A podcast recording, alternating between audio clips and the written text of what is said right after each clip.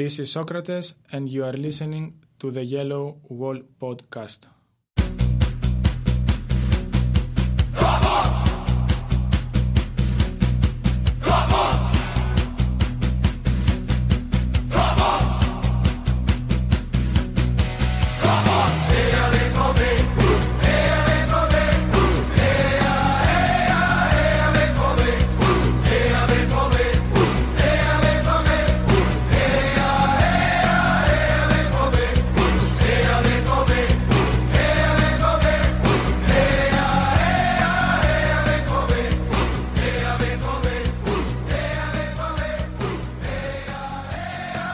Hello all and welcome to episode 179 of the Yellow Wall Pod. I'm your host Stefan Buczko as always.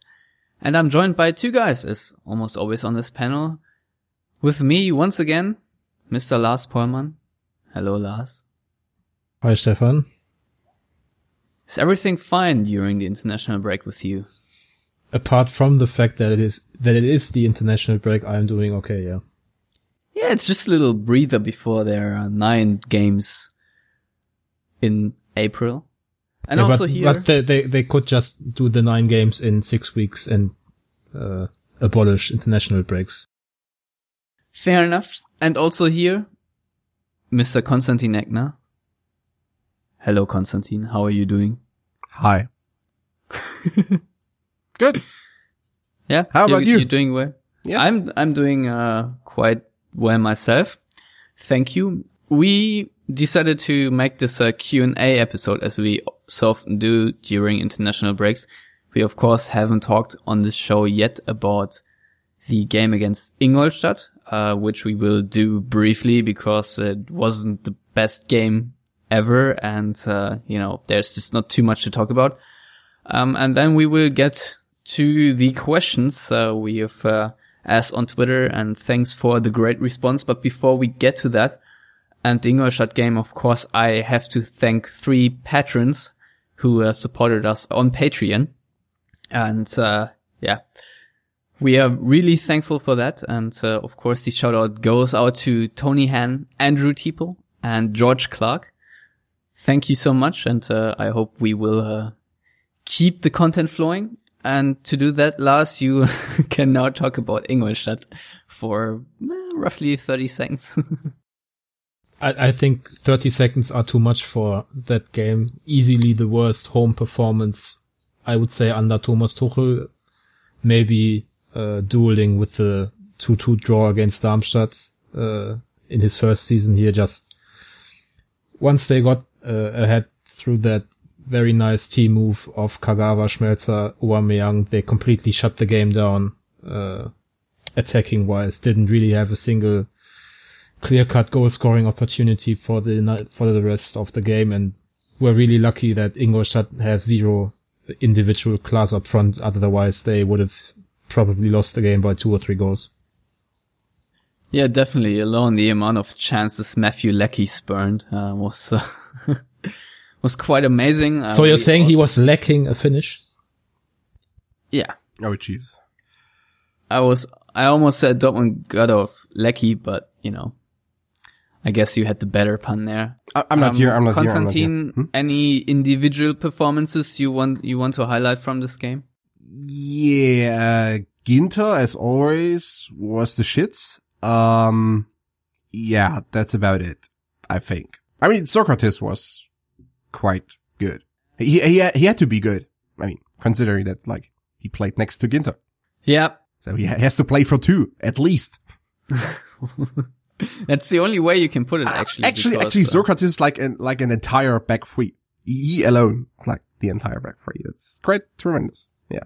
All right, can I talk now? Or is Sokratis an entire back four in like the next two seconds. I mean, you you can continue talking um unless you are doing like another Leckie joke. Then I don't really know if you're allowed of course not. Okay.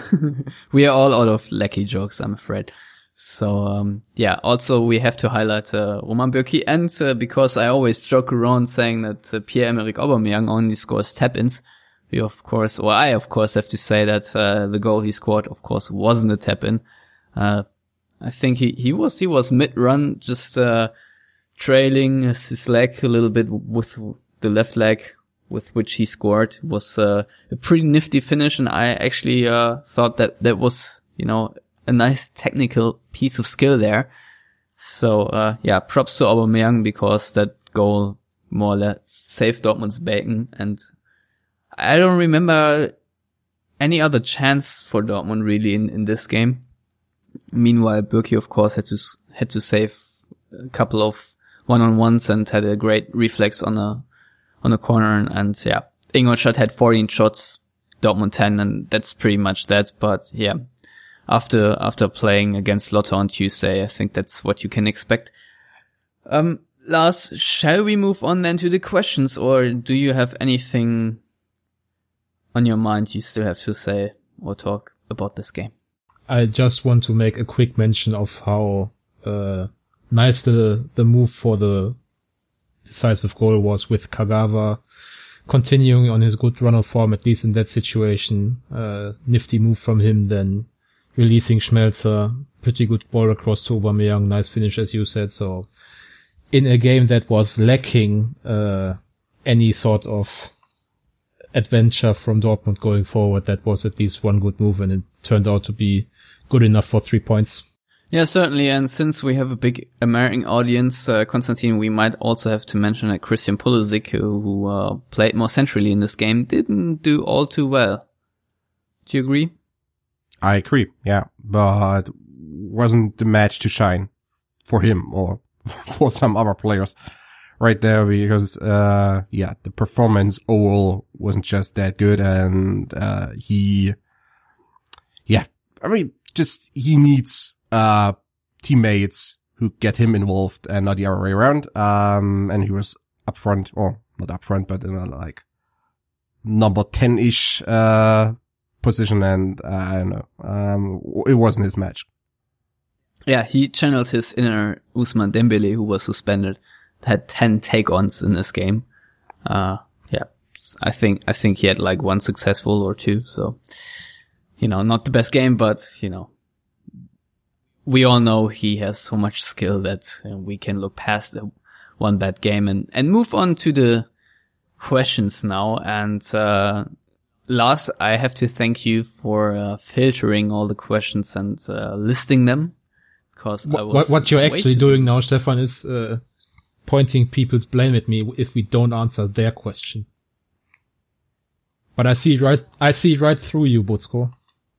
I don't I don't care. I, I think you can sustain that. Now I have to, unless you're cutting this bit out, which you never do. Yeah, well, uh, you, you'll be fine, Lars. I'm, I'm sure. Anyway, uh, you named one category Tuchel talk, and uh, let's start there. It's Jun who's asking BS rumor about Tuchel leaving at etc. Do you guys think he's our long-term coach, or do you see him leaving? Konstantin. I see him leaving, uh, either, uh, next summer, this summer, or, um, the summer of 2018. So, uh, in no, no case, he will be a long-term solution. Even if he stays like for next year, he's still like a free, a free year coach. Um, though that's not like a long-term solution. Um, yeah, I don't think he, he will be. Uh, we shouldn't expect him to be a long-term solution. I think the whole club thing and staying at Dortmund for what, what uh, seven years, I think, um, shouldn't cloud our our expectations that um, these coaches will just go to Dortmund, love the city, um, and then just stay there forever. That's that's not how the business right now in 2017 works. All right, Lars. Uh, Daniel Doward has a similar question, but he asks, I think the Tuchel to Arsenal story is nonsense, but if it did happen, who do you think should replace him at Dortmund? Or, you know, if Tuchel leaves, who should replace him in general? And Dietfried Dimbowski says or asks, is Paulo Sousa the real deal for Borussia Dortmund? Well, first of all, I have to say that I'm still fairly convinced Tuchel is actually going to go this summer. Uh, I think I said, uh, my prediction or my my view of things is that the chance that he comes back for next season uh, is below 50% and I'm saying with that uh, prediction uh, even though many have assumed now that they have been on a good run uh, played well in the Champions League, got into the quarterfinals, are actually looking like a decent bet to actually make second in the Bundesliga this season with Leipzig struggling that, uh, all the problems between the club and Tuchel were suddenly gone with the wind. But, uh, as I said, I still expect him to go. As for a replacement, that's really tough to say. I think whenever he goes, if it's this summer or next season, uh, Tuchel will be a tremendous loss because he's quite clearly the best coach uh, this club can attract, afford, uh, and have for the the kind of squad they have right now, which is really with this season and then the the transfers coming in next season, which we will talk about a bit later. Uh, starting to be tailor made for Tuchel and his uh, style of football. So whoever comes in uh, for Tuchel, whenever it is, uh, needs to be someone with a similar mind in terms of uh, the style of football he wants to play. So you you you can't uh, come in with a pressing fetishist now uh, after streamlining the team towards a more possession based team that I don't think it's going to work. So let's say uh, a Roger Schmidt who was let go by Leverkusen and is of the Red Bull school of thought that uh, every game needs to be a, a, a hunt for the ball. Uh, I don't think he would work out for Dortmund. So I don't really have a name. Um, my go-to name whenever a coaching position is open is uh, Michael Laudrup because he was, or his, his Swansea side in the Premier League was fantastic to watch and I think he could do a good job for Dortmund, but um, I don't really think he's going to be on their radar. Um, if they lose Tuchel this summer, I'm sure they're going to go for a coach who's more uh, easy to control, perhaps for the uh, for the club's decision makers, and someone uh, the fans can feel more warm and fuzzy about. So I think we've talked about this before that someone like Peter Stöger of Cologne, while he's not the most inspiring coach in terms of the style of football his team plays in the Bundesliga, he's the, the kind of person I think the club would be going for. Um, and finally for the Dietrich Dembowski question about Paulo Sousa, uh, while I am an Serie A aficionado, I've not seen too much of Fiorentina uh, in his two seasons or one and a half seasons uh, at the club, but the fact that he's going to be available in the summer regardless uh, of uh, whether Dortmund need him or not uh, tells you some things about him. So I don't really see how, uh, apart from his own club past at Dortmund, obviously because he was a part of the 1997 Champions League winners team, I don't really see uh, anything that would make me think he's going to be a top candidate. Well, Konstantin, do you have a top candidate to replace Tuchel if he leaves this summer or next? Absolutely not. Uh, I think coaches who could do well uh, at Dortmund aren't available, so uh, it doesn't make sense to talk about them. Uh, it doesn't make sense to talk about Nagelsmann, for instance. Um, Paulo Sousa, maybe. I think he's an interesting coach and I think he could do well at Dortmund. Uh, I don't know about his situation. So, uh, if he's available as Lars right, uh, mentioned, then yeah, maybe. I, I also think that Watzke, uh, especially Watzke, uh, will decide to sign someone like a certain type of play, uh, of, of coach. Either someone like, like Stöger, who's like this hardworking guy or um, someone with with a Dortmund past or a Dortmund history. I I think that could happen as well. Uh, I think he, uh, uh, Watzke and, and I mean Zorc, the former teammate of of uh, Paulo Sousa, uh, they they like this kind of thing, like uh, the the lost or not the lost uh, lost son, but um, someone who has a who has a Dortmund past, who's sweating black and yellow, and all these narratives and whatever. Um, so babies so Paul Lambert, basically. Or Paul Lambert, yeah. Uh, or, or, or Sebastian Kehl one day, no? Um, so. yeah, of course. Yeah, I, I think something like that, they, they like that. Uh, they had Klopp because Klopp was a great coach at Mainz, but be, also because he was a great personality. I mean, they decided to sign him because, uh, not mostly because of his personality, but at least partly because of his personality. I think, um, when they look right now at, at Stöger, they see someone who, um, is, is a decent coach from like a tactical and, and just, just, uh, coaching point of view or standpoint. Uh, but they also see someone who can embodies, uh, a certain image. Um, and yeah, I think they, they love to produce a, a specific image, uh, about Dortmund, about the club. Uh, so uh, maybe maybe Stöger. I mean, a, few weeks ago, I wouldn't even have uh, scratched uh, Kovac off the list uh, because Kovac is also a like specific, uh, very specific uh, personality. Uh, but of course, right now he's struggling, so I don't think he's an option. Um, but yeah, uh, Stöger or Sousa, maybe, uh, or maybe someone else. But uh, yeah, the, the options are really limited right now. Uh, because Dortmund can't just sign. Of course they could. I mean, when you think about it, they could sign Wolf, Hannes Wolf, uh, the former, um, uh, reserve team coach. No, no, what was it? Un- under 19, right? The uh, former under 19 coach. What, what, what about Wagner? Former reserve team coach. You never know. You never know what, what these guys are going to do. Well, I for one actually think that Tuchel will extend his contract until 2019, uh, this summer. And I, I feel like I'm, I'm alone, but, uh, with this opinion. But I think we also once all agreed upon the uh, fact that Tuchel will leave for Bayern at some point. I don't know. He might also just go to the Premier League. I don't see him going to Arsenal right now, but you know, it's all a lot of smoke and mirrors right now. Or maybe so, um, Barcelona. yeah. Maybe, you know, Tuchel, Tuchel certainly has a passion for Barcelona. So we will see. And Barcelona also brings us to the uh, Champions League category, which last cut out. Um, and Marco Schniedl, fuck. Please let that in. Yeah. Marco Schnieder, someone here, uh, sabotaged my Google Doc. he asks, what do you make of the draw against Monaco and our recent form? We currently sit third in the league. Does this raise expe- expectations for a trophy? Lars, since you laughed the loudest.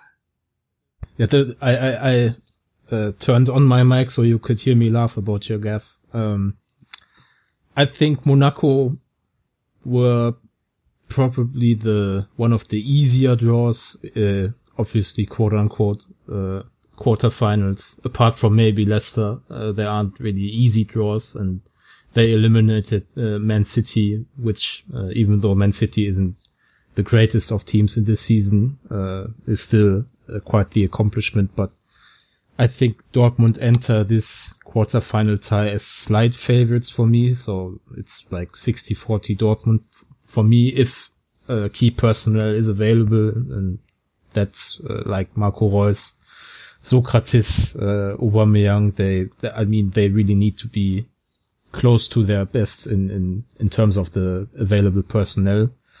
And I'm really just looking forward to see the games because I think both teams are very fun to watch going forward and quite suspect at the back. Um, seeing all these talents from Monaco whom, whom I've heard more of than I've seen them because I've only seen them now in the round of 16 matches against City and then, you know, uh, in the simulcast during the group stage every now and then.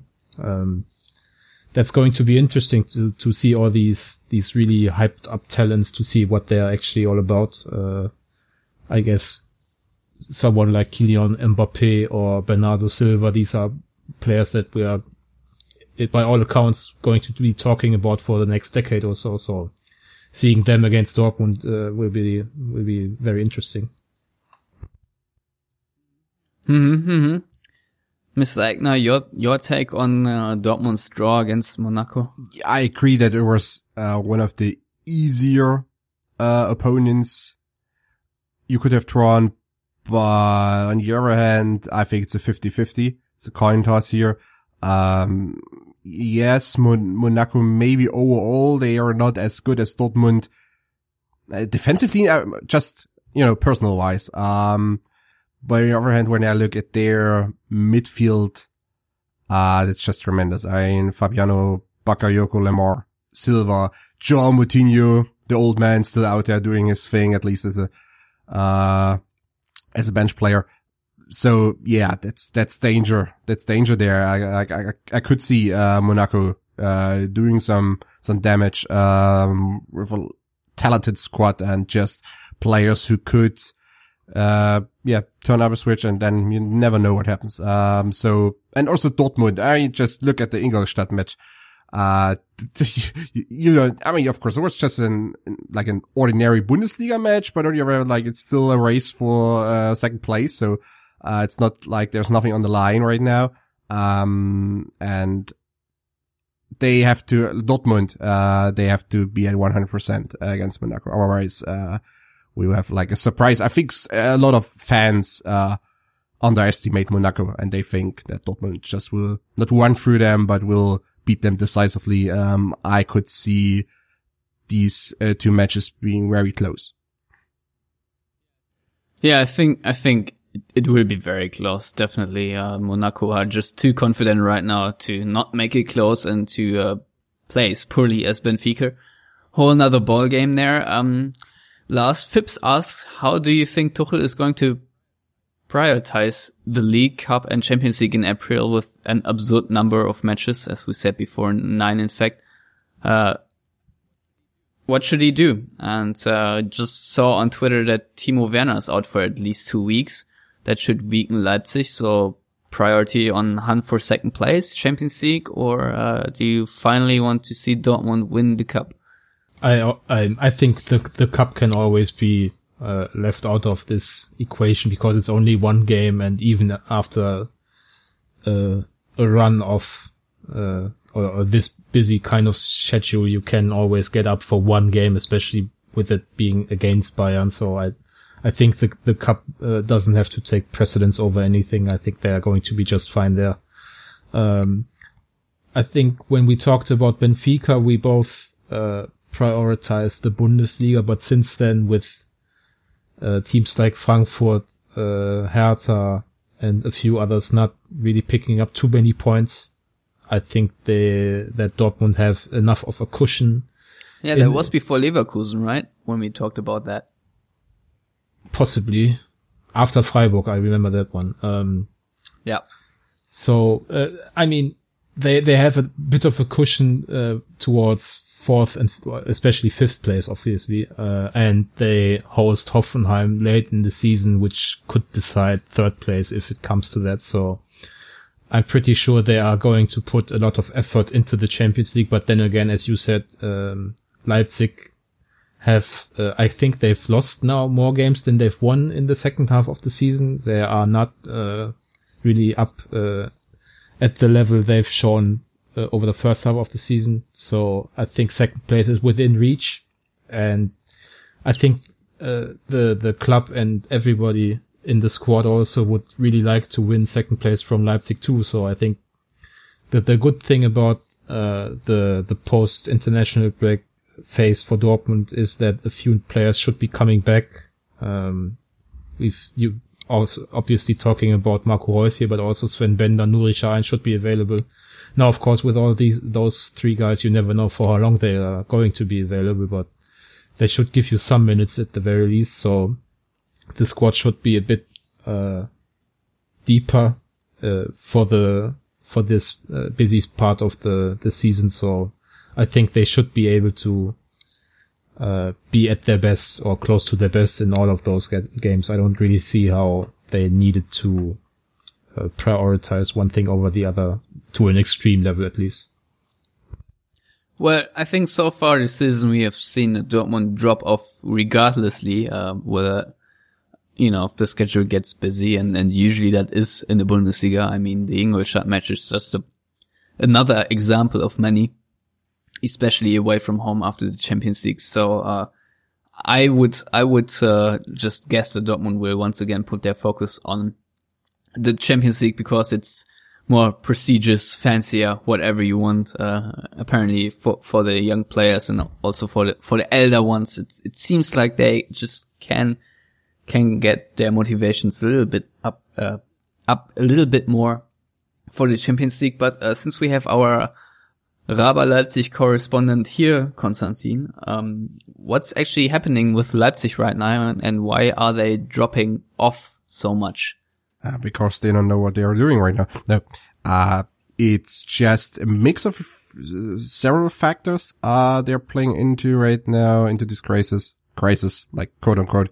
Um, it's still, I mean, they are still a young team, uh, in the Bundesliga as their first season. Um, some injuries here and there.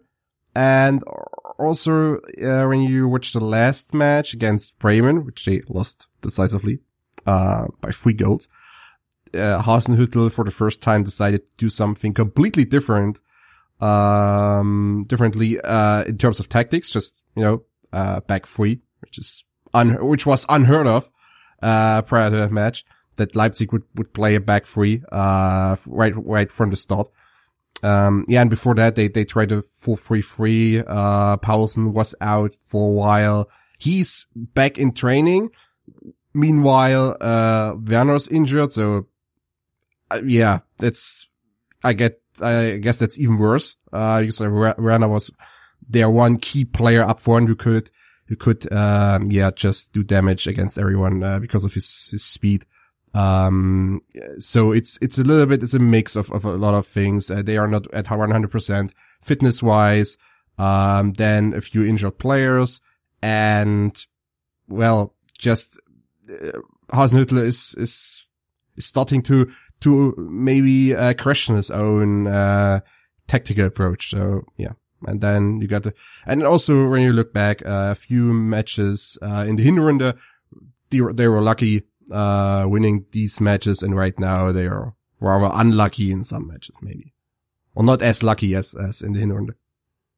All right, thank, thanks for that, and I guess that concludes our Champions League talk with a little bit of Leipzig in between, but they'll play the Champions League next year for sure. Although, Konstantin, can you see Hoffenheim actually catching Leipzig? Yes, I could see them uh, catching Leipzig, and it's only a gap of four points. So who knows? That's that's not really uh, something Hoffenheim couldn't close. On the other hand, like Hoffenheim is not that stable uh, either. It's just Hoffenheim, and they are uh, they are a little bit uh, better than Leipzig right now, but it's not like they uh, won over opponents. Um, they stick to their plan, um, just building up through the middle and closing down the rings uh, when defending. It's just what what Nagelsmann wants them to do. Um, so they are they are at a certain level. They're performing at a certain level right now, but it's not like they could. I, I don't think they will start like a five game winning streak or something. So if Leipzig uh, gets back on track a little bit and and starts uh, winning matches again, then I think Hoffenheim doesn't catch them. All right. Thanks for that. Um, now the next category on my screen here says transfer tag. Lars, you always get the first question and it's Matt Hardgrove and he asks any thoughts on a summer transfer window strategy? I don't really expect too much action from Dortmund. Um, I think uh, Toprak obviously is already done and dusted. Um, we all expect, I think at least, uh, Mahmoud Dahoud to come in.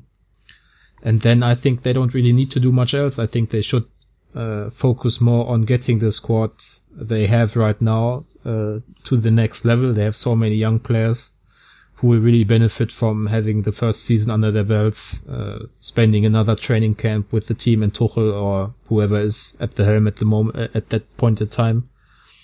So I think from after you've signed the, the uh, Toprak and Dahoud, uh, you can really focus on maybe one or two spots. Um, you know, they, they could use a second goalkeeper, uh, even if Weidenfeller gets another contract extension, which I hope isn't the case. They could look uh, to upgrade the right wing back position uh, if that's still in the plans of next season's manager, whoever it is. And then um, focus more on thinning out the squad a bit, letting go of some dead weights or loaning out some players who are struggling to find game time for the first team. And then obviously you have to always take into the account the possibility of a big name getting uh, signed away for big money, uh, be it Aubameyang or whoever else, but I don't really see that happening. I think most people right now expect Aubameyang to stay because there's not much of a market for him, it seems. Uh, I mean, obviously many clubs would be in for him, but he wouldn't sign for all but maybe two or three clubs in the world. And I don't really see a club like Real Madrid, uh, going for Aubameyang in the summer. So unless a big name leaves and you have to fill that void, I think uh, once Dahoud uh, is also uh, captured, I think they are going to be more quiet than last year. Yeah, I, I think so. I think so too. It's not going to be a big overhaul again, so uh, should be should be a quiet summer, you know, relatively. Um, Steve Berkowitz asks which players are most likely to leave the side on loan or by sale this summer. Konstantin, where will Matthias Ginter go? Uh, Gladbach, maybe. I don't know. Yeah, is he leaving? Uh, I'm not sure. I don't Actually, know. I don't uh, know, but uh, Sven Bender might be fit for once. Ömer Toprak Yeah. is coming in. Oh yeah, So doesn't look good for good old Matze Ginter, right? Uh, maybe he's leaving. I, I don't really know. I mean, he's like, he's not good right now, not performing well. On your end, like he gets, uh, he gets playing time. It's just, he's in the starting 11. So, uh, yeah, a little bit of a weird one. I'm just going through the list. Um, of course, uh, Joo-ho Park. I mean, I guess he's, uh, unless he's like buried somewhere, I think he will leave. Um, then uh, Nuri Sahin, obviously. Uh, either to another like mid-tier Bundesliga club or maybe to, uh, China or the United States or something. MLS. Um, so Kagawa, it's a coin toss in my opinion. He could leave, but it's not like certain, um, that he'll leave. Um, yeah, then maybe uh, Emre Mor on loan deal. And, and maybe Roman Weidenfeller, not, not leaving, but retiring. Um, yeah. And maybe Sebastian Rode. yeah, yeah. We, Why- we, I mean, we will see about was- Rode. I mean, he has hardly he has hardly played. I could actually see uh, Felix Passlack go out on loan because right now he's probably not getting the playing time he wants to have, and uh, Right. so But on the other hand, on the other hand, like they need him, uh, I think as an additional wingback. Uh, of course, there's Erik Durm, there's Piszczek. Piszczek is really getting older. Um, so I, I don't know if they want, if we want him to leave or if they just say, yeah, stay here. You're, you're 18. Just, you know, be patient and, uh, you'll get your chance to play.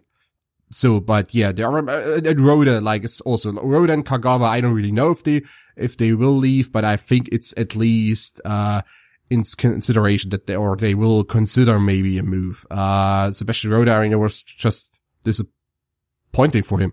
Um, how this whole thing worked out uh, right now, uh, especially recently.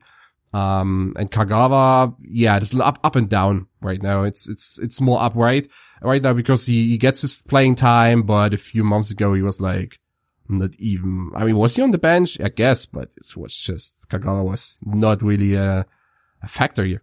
Yeah, Kagawa's contract obviously running out in 2018, which is why this is a topic right now. Last year, two cents on that. Yeah, I think you covered it all pretty well. Uh, one more name to, or two more names actually to keep in mind are uh, Jacob Bruun Larsen and Dzenis Burnic, uh, who both have signed uh, pro contracts and uh, are going to be too old for the under 19s next season. So they are the, the kind of talents that you uh, that that are good enough to potentially play in the Bundesliga down the road, but not good enough to make your squad any better at the moment. And then uh, you also don't want them to play in the fourth division because they are only going to get their their socks kicked off. So maybe you send them out on loan, or or you know. If Passlack goes out on loan to a Bundesliga club because he's more ready, then maybe Larsen takes on his role as a, you know, number 18, 19 in the squad, uh, be on the bench for a few games in the, in the season as a wingback alternative. But uh, in terms of the sales, I think the names to look at uh, are Ginter, Sahin, possibly Kagawa and Rode. You know a club uh, Passlack could go to? Stuttgart. Yeah, I mean that's the most obvious one. Uh, they lost for reasons uh, too difficult to describe on a podcast. Uh, Kevin Grosskreutz, uh, Hannes Wolf, the the mentor of Felix Passlack, made him his captain, and they they they can use it right back. He needs playing time. They need a player. Uh, they know him very well. I mean that's a as far as, much of a slam dunk as as it can be in terms of a loan deal for an 18 year old. Almost too good to be true, right? Uh, yeah. Yeah, and, and, and Grosskreutz, yeah, right, uh, for certain reasons. That was like one of the weirdest things, uh, happening in German football in the last, like, Currently trending with the second team of Borussia Dortmund. yeah, with the second team of Dortmund. Uh, he no. I mean, I if I'm not completely mistaken, he was only offered that. But Oh, I'm was he? Fairly I sure- actually haven't that- checked Oh, he if he no, he if he- asked, he asked, he requested No, no. I think that. Uh, I I think Dortmund offered it, but I think there would be much much more media coverage uh, if he actually had taken then up the offer All right. already. So I think that's more of a thing for the summer also. If Grosskreutz wants to get another crack at professional football, which he said in his press conference uh, after his dismissal in Stuttgart that he isn't really interested in right now. Yeah, who, yeah, who and, knows? and really, is is it, is it a good move to go back to Dortmund, uh, even if it's just for training? I don't really know. I mean, maybe he could just stay out of the spotlight and train somewhere else. Maybe even like outside of Germany. Maybe he wants to retire for good, or Yeah, but he's like, how old is is? Twenty seven or something. some age around that. I think uh, Marco Reus is twenty seven. I think they're the same age. Uh, It's like Yeah, it's like really. He was born in years 88. Too early. that's what I know. Yeah. So might be 28 too. Anywho, Lars at BVB Hub asks if you could choose any realistic player to come to Dortmund this summer, who would it be and why? In brackets, be realistic. Yeah, so I'm with Toprak already having come in, uh, that was one I would have mentioned if uh, for whatever reason the the deal wouldn't have been announced by now. And I'm also not going to cop out uh, saying Dahoud because I, uh, as I said before, I thoroughly expect him to come in. So I'm focusing, uh, as I hinted upon uh, in my in, in a previous answer, on the right wing back position because I think uh, that Piszczek can't really play that position anymore because of uh, his getting up there in age and his athletic deficiencies that are coming up more and more these days. Uh, I think Erik Durm, while doing somewhat decently in recent weeks and months, isn't the, the perfect option there. So, uh, I don't know if how realistic he really is at this point after what happened, uh, what, two weeks ago, but Mitchell Weiser of Hertha, uh, really would make sense to me in that uh, right wing back position. He could also play regular right back in the back four. If he can't play for Dortmund for uh, fairly obvious reasons, then someone like Pavel Kaderabek of Hoffenheim doing pretty decently this season. They also play with a back three uh, quite often, and I think he's playing a, a strong season and I think a player of Hoffenheim should be available to Dortmund, even if they make uh, the Champions League next season. They are not going to be in a, a position financially where they can say no to uh, an offer for for a player like that. I think, and then uh, a player we've just seen in the Champions League might also be slightly unrealistic uh, because of the other clubs involved. But someone like Nelson Semedo of Benfica would really fit well what what I think Dortmund needed that position. So those those three are my, let's say, semi-realistic. Yeah, I only had one pick, and uh, it's more or less for the same position because I guess uh, great minds think alike. But uh, my pick actually uh, is um, in Amsterdam. Uh, Joel Veltman, of course, uh, a right back who uh, I could see doing very well in a back three formation, playing for Piszczek uh, because Veltman's strength, I would say, is that uh, his his build-up play is, is pretty good, and uh, right now you can see that uh, almost every team in the league starts pressing Dortmund on the right side with uh, either Piszczek or Durm playing there, and uh, when Piszczek gets pressure, uh, Dortmund's build-up suffers big time. Um, The good thing, of course, when Dortmund managed to, to, uh, you know, mount the pressure and, uh, pass the first wave, they usually can skip to the left side where then it's a lot of space. Uh, that works really well, but I think it would work even better with a player like Veltman. But, uh, Lars, I would also agree that Mitchell Weiser, for example, would be a great fit for that position. Although Piszczek right now, of course, doesn't have to run as much up and down right now. So it could be maybe Veltman in a Piszczek position and Mitchell Weiser in, in the Durm position as a, a wing back. That's something I could imagine. Um, yeah, Veltman's contract is also running out in 2018, so I'm pretty sure he would be available in the summer. Um, Konstantin, any player you would realistically sign in the summer? Yeah, way after you stole um, the Feldman piece, I've uh, yeah, I've told uh, for quite a while now. No, just I don't know. Of course, Veltman. Yeah, that that's that's right. Um, and also I am I'm not sure. Um, because I I don't really know what's realistic right now. That's a problem. Um, sure, going for some other uh, 20 year old that would work out quite well. Uh, but I'm, I'm still trying to figure out who could be a, an, an addition, but who's a player who's already established, um, in a top league, you know, but who could also join Dortmund. Um, and they're a little bit of problem. Um, I could, I could see, um, Dortmund signing a Spanish midfielder or at least a midfielder from the La Liga. Um, I'm not sure right now. I'm not, I'm not sure who it could be, but I think they, they could be able to sign someone, um, just, you know, to, to beef up a little bit, like, uh, the midfield department there, um, because you need someone new, I guess, uh, as we, as we already, uh, discussed, uh, Nuri Sahin is leaving, uh, Rode is not really an option. So even if you sign Dahoud, um, as the creative mind in, in your midfield, uh, I think another player like, and I'm really struggling right now. I, I maybe Camacho, for instance, you know, someone like, like Camacho from Malaga. It's like that level. Um, established, but not like top tier midfielder who would cost, uh, 150 million. That's the, that's the thing that, that's the business in 2017, right? Everyone is so expensive. Um, so maybe someone just, just, you know, have another guy, uh, that Weigl doesn't have to play so many matches, that Castro doesn't have to play so many matches, and that's Dahoud, uh, who's coming in, that he has another backup or so. Um, so yeah, I'm, I'm a little bit struggling to come up with a name, but as I said, maybe something like on the level of Camacho. Interesting. Don Mikel Merino.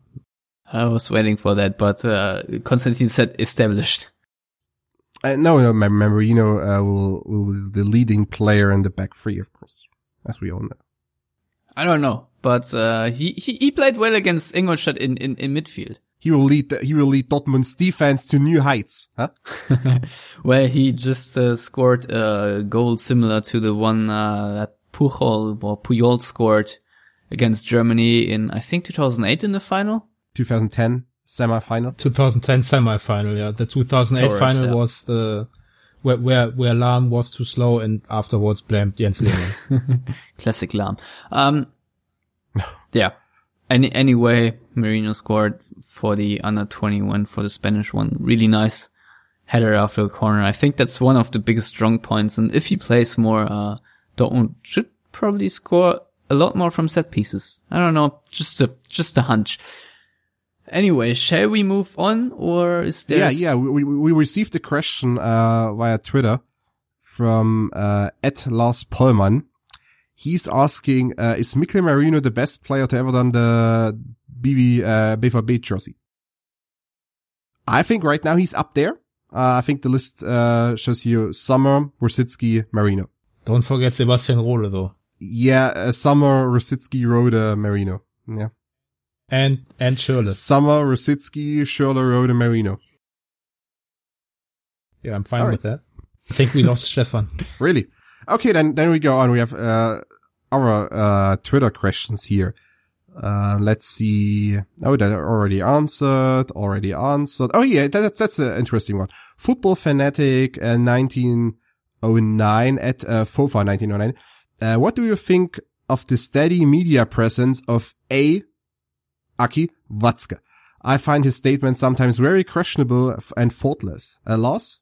Your take? I actually do think uh, Watzke could tone it down a bit. Um, I'm not always uh, sure how much of the of his presence in the German media really gets portrayed to our international audience. So, um, apart from whatever Dietfried Dembowski is translating for ESPN, of course. Uh, but but if you are listening to us from Germany, uh, you know that Watzke can't walk away from a microphone uh, much like Mats Hummels for most of his Dortmund time, but Mats Hummels was actually enjoyable for most of uh, his interviews and Watzke often isn't. Um, although I, I do genuinely believe he has the best interest of the club uh, in his heart all the time. He's often coming across a bit too aggressive for my liking, um, making unnecessarily uh, snappy comments about competitors and and situations and journalists and I just generally I would like for uh, him not to be as present in the media and for him not to be the only guy people think of when uh, talking about decision makers of Dortmund making public appearances. I think the the problem in this regard is this is that uh, Michael the sporting director, really doesn't like the spotlight. I think he's genuinely uncomfortable in front of the camera apart from you, you know the normal match day interview uh, at the side of the pitch i think he can handle that just fine but i i, I don't really think think he he enjoys going on uh, football talk shows or I think he's never appeared, for example, on Sportstudio and, and Watzke is uh, twice a season a guest on, on there. So, and then obviously they don't have the, the, uh, the the media pr- professional Jürgen Klopp uh, at the helm anymore, who who takes up most of the spotlight, but Thomas Tuchel, who actively avoids uh, giving too many interviews. Uh, so I think it's all coming together for Watzke to have this big presence in the media, and it's not necessarily for the best. Uh, for the most part, at least. Yeah, I agree. I, I think he's he's uh, basically replacing Tuchel as the as the face uh, of Dortmund, but Watzke is what he is, uh, a regional entrepreneur, uh, turned football CEO. So yeah, he's not quite the meteor professional. Another question here. Uh, Booger the Cat asks, uh, where has Tuchel buried, uh, Nuri Sahin's corpse? I think in his backyard.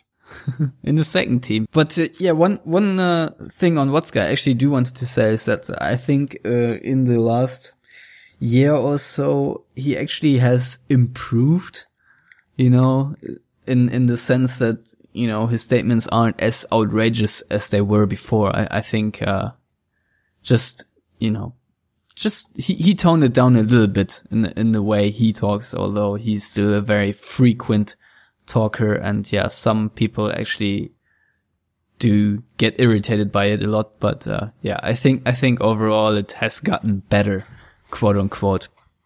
Uh, Konstantin, do you want to read out the next question or should I take over again? Um, let's see. Yeah, I can read out the next one. Um, number T, whatever that means. Uh, who's better creatively, one on one? Shinji Kagawa or Ousmane Dembele? Stefan? Dembele. Uh, why? Because he is uh, much better uh, in his dribbling than than than Kagawa. And I think that is also a big creative skill of Dembele. Plus, Dembele also is playing a lot of cracking through balls. So all in all, I think when it comes to creativity, Dembele just has the edge over Kagawa. Kagawa doesn't even uh, seek out uh, one-on-ones. I mean, he actually tries to avoid them uh, because he knows he's not as much of a, a dribbler as he is uh, uh, someone who has a great feel for time and space on the pitch. So, I mean, Kagawa in short areas certainly is a very good player, but I don't see uh, him running at people, running by them with a turn of his hips or anything. So, I mean, to, to put him up against uh, Dembele, who's doing just that, uh, at a brilliant level for a 19 year old is, is, uh, quite unfair to Kagawa, who, whose, whose strengths lie in other areas, uh, of the game.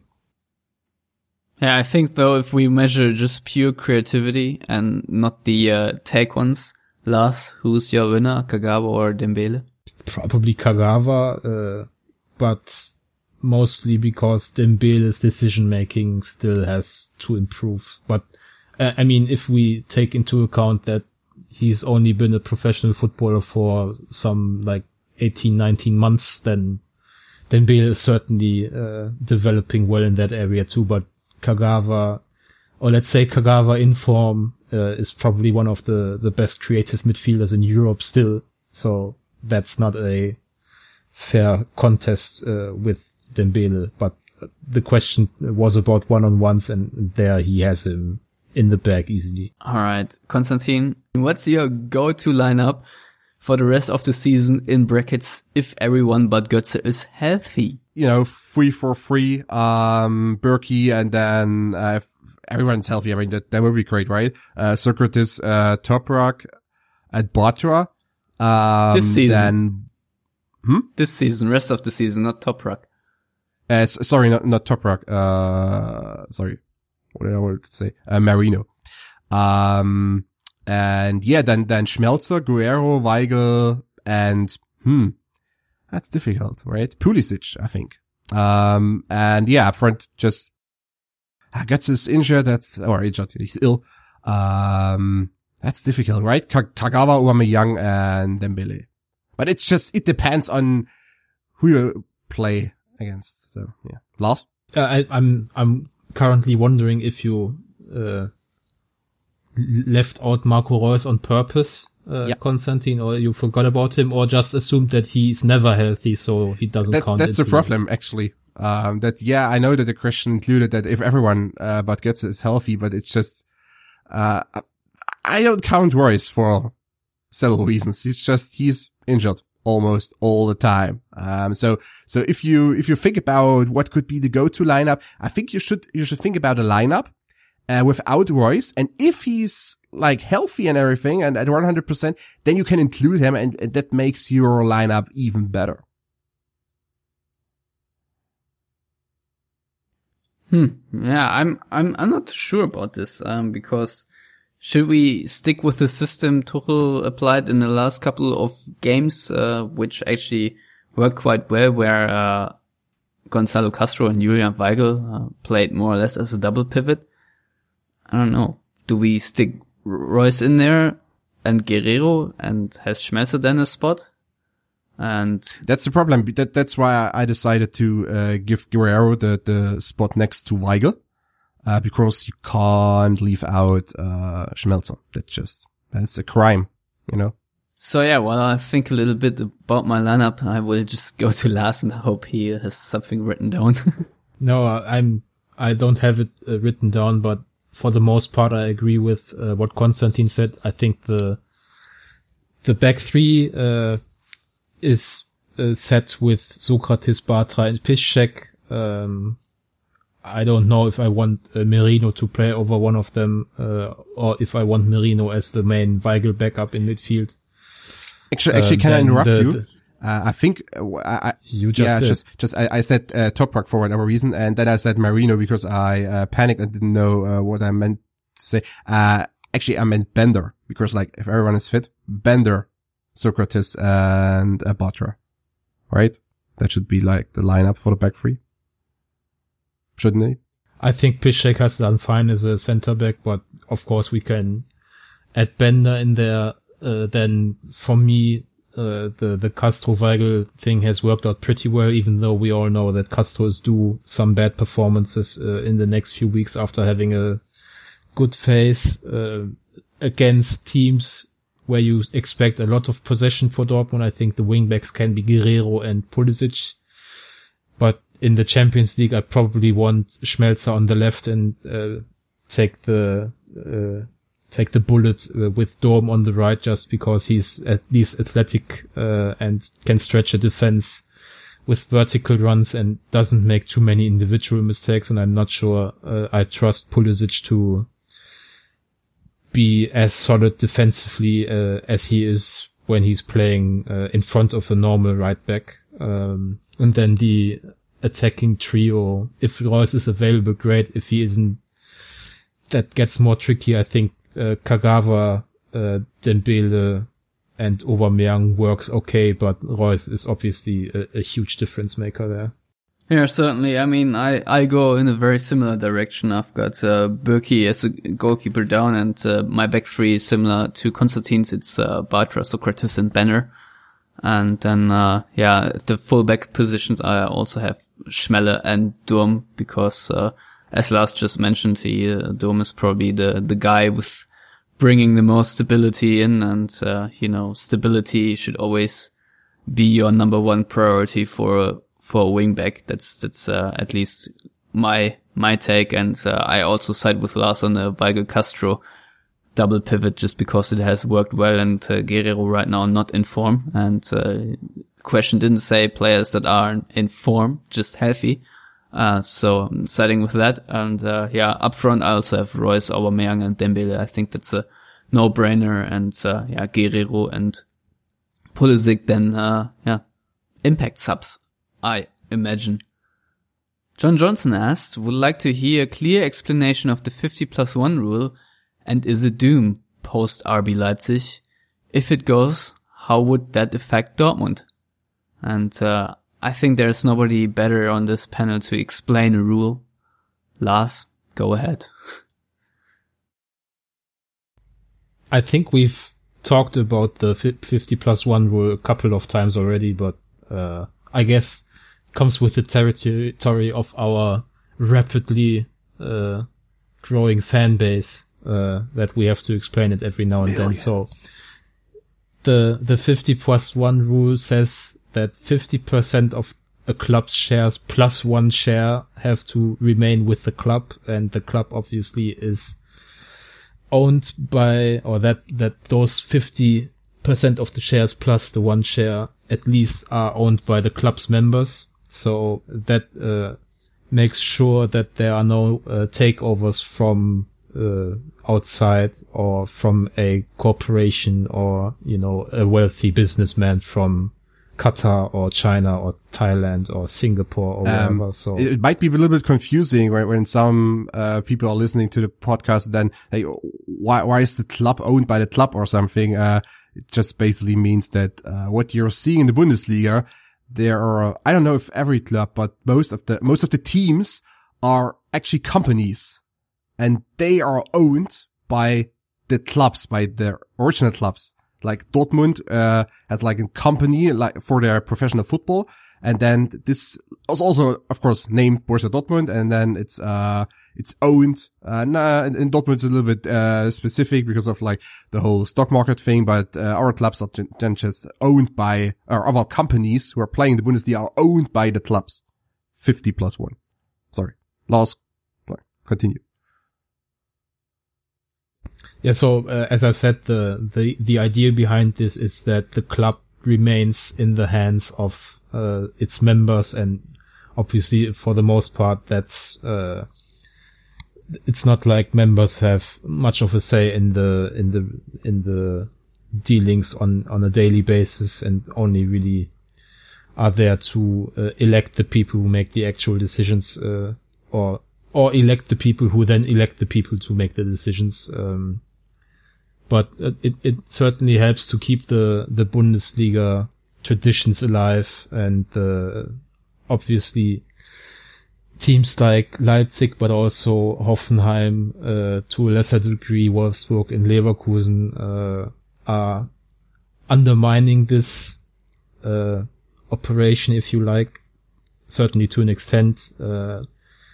I think we've talked often about Leipzig only having like 17 members because it's, uh, it costs a small fortune to become a member of Leipzig, which is their way of undermining this rule even further. And, uh, I think the discussion about abolishing uh, the 50 plus one rule is uh, a few years old now, and I think uh, mostly driven by Hannover president and soon to be owner, uh, I guess, uh, Martin Kind, who thinks that uh, the 50 plus one rule makes German clubs financially uncompetitive uh, on the European football market. And I mean, he of he, of a small club probably has a point for his club because Dortmund are able to compete with with the the giants uh, to some extent, of course, and a club like Hannover or most of the other clubs in German professional football are not. But uh, I don't think uh, that all the clubs will suddenly uh, invite foreign investments uh, into their fold when the 50 plus one rule is finally done and dusted. Uh, I think Dortmund, for one, would actually be able to benefit from its uh, from its being abolished by because Dortmund are a huge club on the European market and they would have no problem attracting a lot of foreign investments. Uh, I think if Dortmund were to open themselves up for for foreign investments, uh, they they would make a lot of money in, in a blink of an eye and and probably be more competitive than they are right now. But for tradition's sake and because Dortmund consider themselves to be a club of the people, they don't actually want to invite foreign investments into the into the club. So I don't think uh, Dortmund will have much problems with it. The problems will be more for the the other traditional clubs who aren't doing uh, uh well at this point uh, in Germany because they are going to be left behind by uh, those clubs who do well, uh, and that is the Leipzigs, the Hoffenheims of the world. Yeah, the thing is that, you know, a foreign investor, when a foreign owner actually can also, uh, you know, un- destabilize a club. You know, it, it can go both ways. So uh, we've seen it in the Premier League. There are a couple of, of clubs, of course, that are pretty big now because of that, like Man City, but there are also examples of clubs going completely bankrupt and uh, I don't I don't know what's going on at Manchester United, but uh, I think uh, they're the investors are actually taking money out of the club rather than putting money in, which is also a possibility. So yeah, there are uh, of course risks coming with the fall of the 50 plus one rule if it falls, um, or when when it falls. Um, Konstantin, when do you actually think it goes down in Germany? I, I don't know if it will go down eventually, um, maybe in a few years, but, uh, if you look, clo- uh, just, just one thing, uh, uh because like, uh, the question was, was also about, uh, explaining the 50 plus one rule that the, I think the English Wikipedia article on the 50 plus one rule is decent. So, uh, if you want to have, have it explained, uh, in a written form, then I think that's something you can look up. Um, and yeah, uh, especially, and also, I, think it was asked like, is it doomed post, uh, RB Leipzig? Um, it, it really, if the whole thing goes down or if it, if it already down, I mean, we can, we can ask the question because uh, just look at, um, 1860 Munich, like, uh, which is the, the second biggest club in Munich, uh, second division team. Uh, they are and I mean, yes, they aren't owned by uh, a guy named Ismaik, but when you look into it, when you look closely, uh, then you see that they are basically owned by him, which is a Jordanian investor. Um, he, the, the, the, the CEO is, is, is, uh, someone who has worked for him, is maybe still under contract. Who knows? That's like, there's, there are, uh, uncertainties about them. Uh, the, the association, that the German League Association is, is looking into the case regularly. They have, I think they got penalized a few times. Uh, of course, uh, they, yeah, they violated rules. Uh, problem is just that you can, you can go through the back door here uh, a little bit. And, and also, uh, Lars mentioned Kind in Hanover. Uh, in the in the history of, of German football, just in the last 10 years, you, you saw, um, figures like, uh, Roth, who was the, you know, the big don, uh, in Nuremberg. Um, he was basically owning the club. It's just, or, uh, Kühne in, in, in Hamburg. So, uh, even if technically you're on, there is someone who isn't technically owning the club, but, uh, but developing so much influence into the operations of a club that he is basically owning it. Uh, and also, um, getting all his people who have worked for him, who are close to him or her, of course, uh, then working in, in, key positions at a club, uh, which of course happened at RB Leipzig. I mean, just look at who, who who's their, uh, CEO right now and uh, look at his, um, his resume and where he, uh, worked before, uh, joining RB Leipzig. Just look it up and, and you know how the whole, thing works. Uh, that's just, it's, yeah, it's, it's, it's a business. And even if the, if the rule, um, exists or continues to exist, uh, then it's, it's just, you know, more technicality and maybe it, it makes it harder for some people, uh, because they have to find, uh, yeah, certain uh, holes, but at the end, uh, they are already clubs owned, uh, by, uh, investors, uh, patrons. I think this is a good moment to end the show because we just lost Konstantin. No, I was, I was talking, then I stopped and then you said, uh, yeah, that's a good way to end the show. Yeah, I, I, I thought you were, you stopped, but I wasn't sure whether, uh, you did or didn't because the connection went AWOL for a second. Uh, nevertheless, I want to thank you again for coming on. Konstantin, uh, if you want to take the chance and tell our listeners where they can find you on the internet, that would be cool. Um, yeah, Twitter, uh, cc underscore eckner. And yeah, check out, uh, spielverlagerung.com. And yeah, I think that's it, right? Also, of course, check out the yellow wall and everything. You know, you know the deal. Yeah. Everyone knows the deal. Lars, what's your deal? Uh, my deal? I don't know. I don't have a deal. That's, uh, I think that's a friend's quote. Um, but people can find me on Twitter at uh, Lars Pollmann, and I also advise you to look at the yellowwall uh, dot com, uh, yellowwallpod.com, sorry, because I actually publish stuff there, Konstantin. That's great. Congratulations. You should try it too, Stefan. Uh, Stefan, yeah. Konstantin, you should try. Yeah, but I guess you got the deal, right? Six figures? Yeah, but five of them after the, the period. I advise you to actually do visit yellowwallpod.com since that's where you can find our show and our written content by Lars. If you want to subscribe to the show on another way, you can do that on iTunes, Stitcher and SoundCloud. And, uh, yeah, if you want to contact us, you can do that via Twitter, the yellowwallpod, yellowwallpod contact form on our website or Facebook, which is also yellowwallpod. And we shall be back with a jam-packed episode next week where we have to preview the Revier Derby and uh, the match against Hamburg. So until next week, goodbye.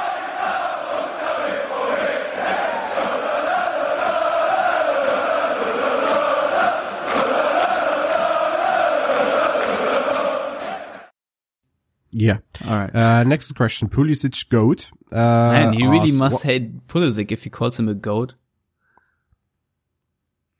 Da, da. Uh, what's your go-to lineup for the rest of the season? If Go-to everyone but lineup? gets- Sorry. Do we need to, to re-record the entire thing or? I'm sorry. That's what happens when I don't read out the questions. I I see. I see. Now I know why you are the guy who reads the questions. and I apologize. Uh, I'm so sorry. Okay, okay. Uh, you can you can take it from No, here. no, Just you, go you, ahead you do and- it. I'll shut But, up. but but just just read the question and then just shut up. All right, Konstantin, what's your go-to lineup for the rest of the season in brackets if everyone but Götze is healthy? Goetze.